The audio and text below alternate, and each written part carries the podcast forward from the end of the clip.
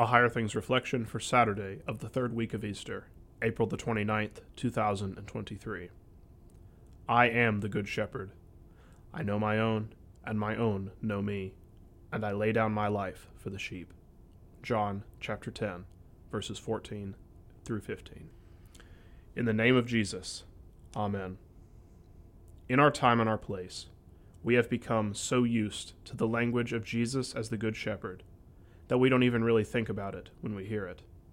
We have tamed the language and made it into something as inoffensive as a Hallmark greeting card.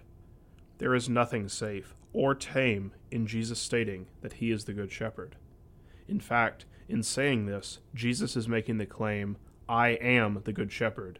Jesus is stating that he is the subject of Psalm 95, that he is the Lord. In other words, that he is God. He is the one whom before we worship, bow down, and kneel. Even more significantly, he is the one that defines his own goodness by laying down his life for the sheep. He lays down his life for you. What does it mean to be one of Jesus' little lambs? I ask this question because I think that the church has gotten a little too sentimental about all of this sheep and shepherd imagery, and that we have made it too nice and neat. When we think about shepherds and sheep, we tend to think of it as a nice, peaceful guy leading his flock through pristine fields of the greenest grass towards the clean, cold waters of a stream. There are no rocky trails, no barren wilderness to cover, and most certainly no wolves to be afraid of. I am here to tell you that being a shepherd was not easy work, and being a sheep was no fun either. There were dangers to the left and dangers to the right. The only thing that kept a sheep safe was following the one voice that they recognized the voice of their shepherd. In saying that we are the sheep of his hand, we are confessing that we are helpless and unable to save ourselves.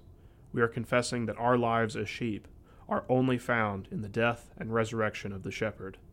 If Easter truly is to be a season of reflecting on the resurrection, then there is no better way of doing that than remembering that Jesus is the Good Shepherd who laid down his life for the sheep, only to take it up again.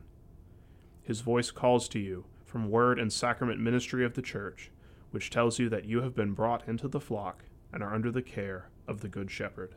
In the name of Jesus, Amen. O ever be our guide, our shepherd, and our pride, our staff and song. Jesus, O Christ of God, by your enduring word, lead us where you have trod. Make our faith strong. LSB 864, verse 4. I thank you, my heavenly Father, through Jesus Christ, your dear Son, that you have kept me this night from all harm and danger, and I pray that you would keep me this day also from sin and every evil, that all my doings in life may please you. For into your hands I commend myself, my body and soul, and all things. Let your holy angel be with me, that the evil foe may have no power over me. Amen. Our Father, who art in heaven, hallowed be thy name. Thy kingdom come, thy will be done, on earth as it is in heaven. Give us this day our daily bread, and forgive us our trespasses, as we forgive those who trespass against us. And lead us not into temptation, but deliver us from evil. For thine is the kingdom, and the power, and the glory, for ever and ever. Amen. I believe in God, the Father Almighty, maker of heaven and earth, and in Jesus Christ, his only Son, our Lord, who was conceived by the Holy Spirit, born of the Virgin Mary, suffered under Pontius Pilate, was crucified, died, and was buried. He descended into hell. The third day he rose again from the dead.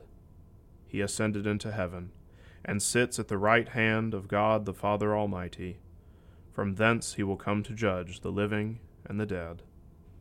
I believe in the Holy Spirit, the holy Christian Church, the communion of saints, the forgiveness of sins, the resurrection of the body, and the life everlasting.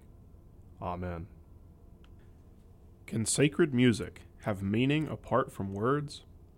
In Lutheran Music and Meaning, author Dan Zager demonstrates that even beyond the text, there is power and meaning in the very composition of music itself. Dive into the theological meaning in the Lutheran liturgical church service, learning how word and music unite to boldly proclaim the gospel. Lutheran Music and Meaning by Dan Zager, now available from Concordia Publishing House.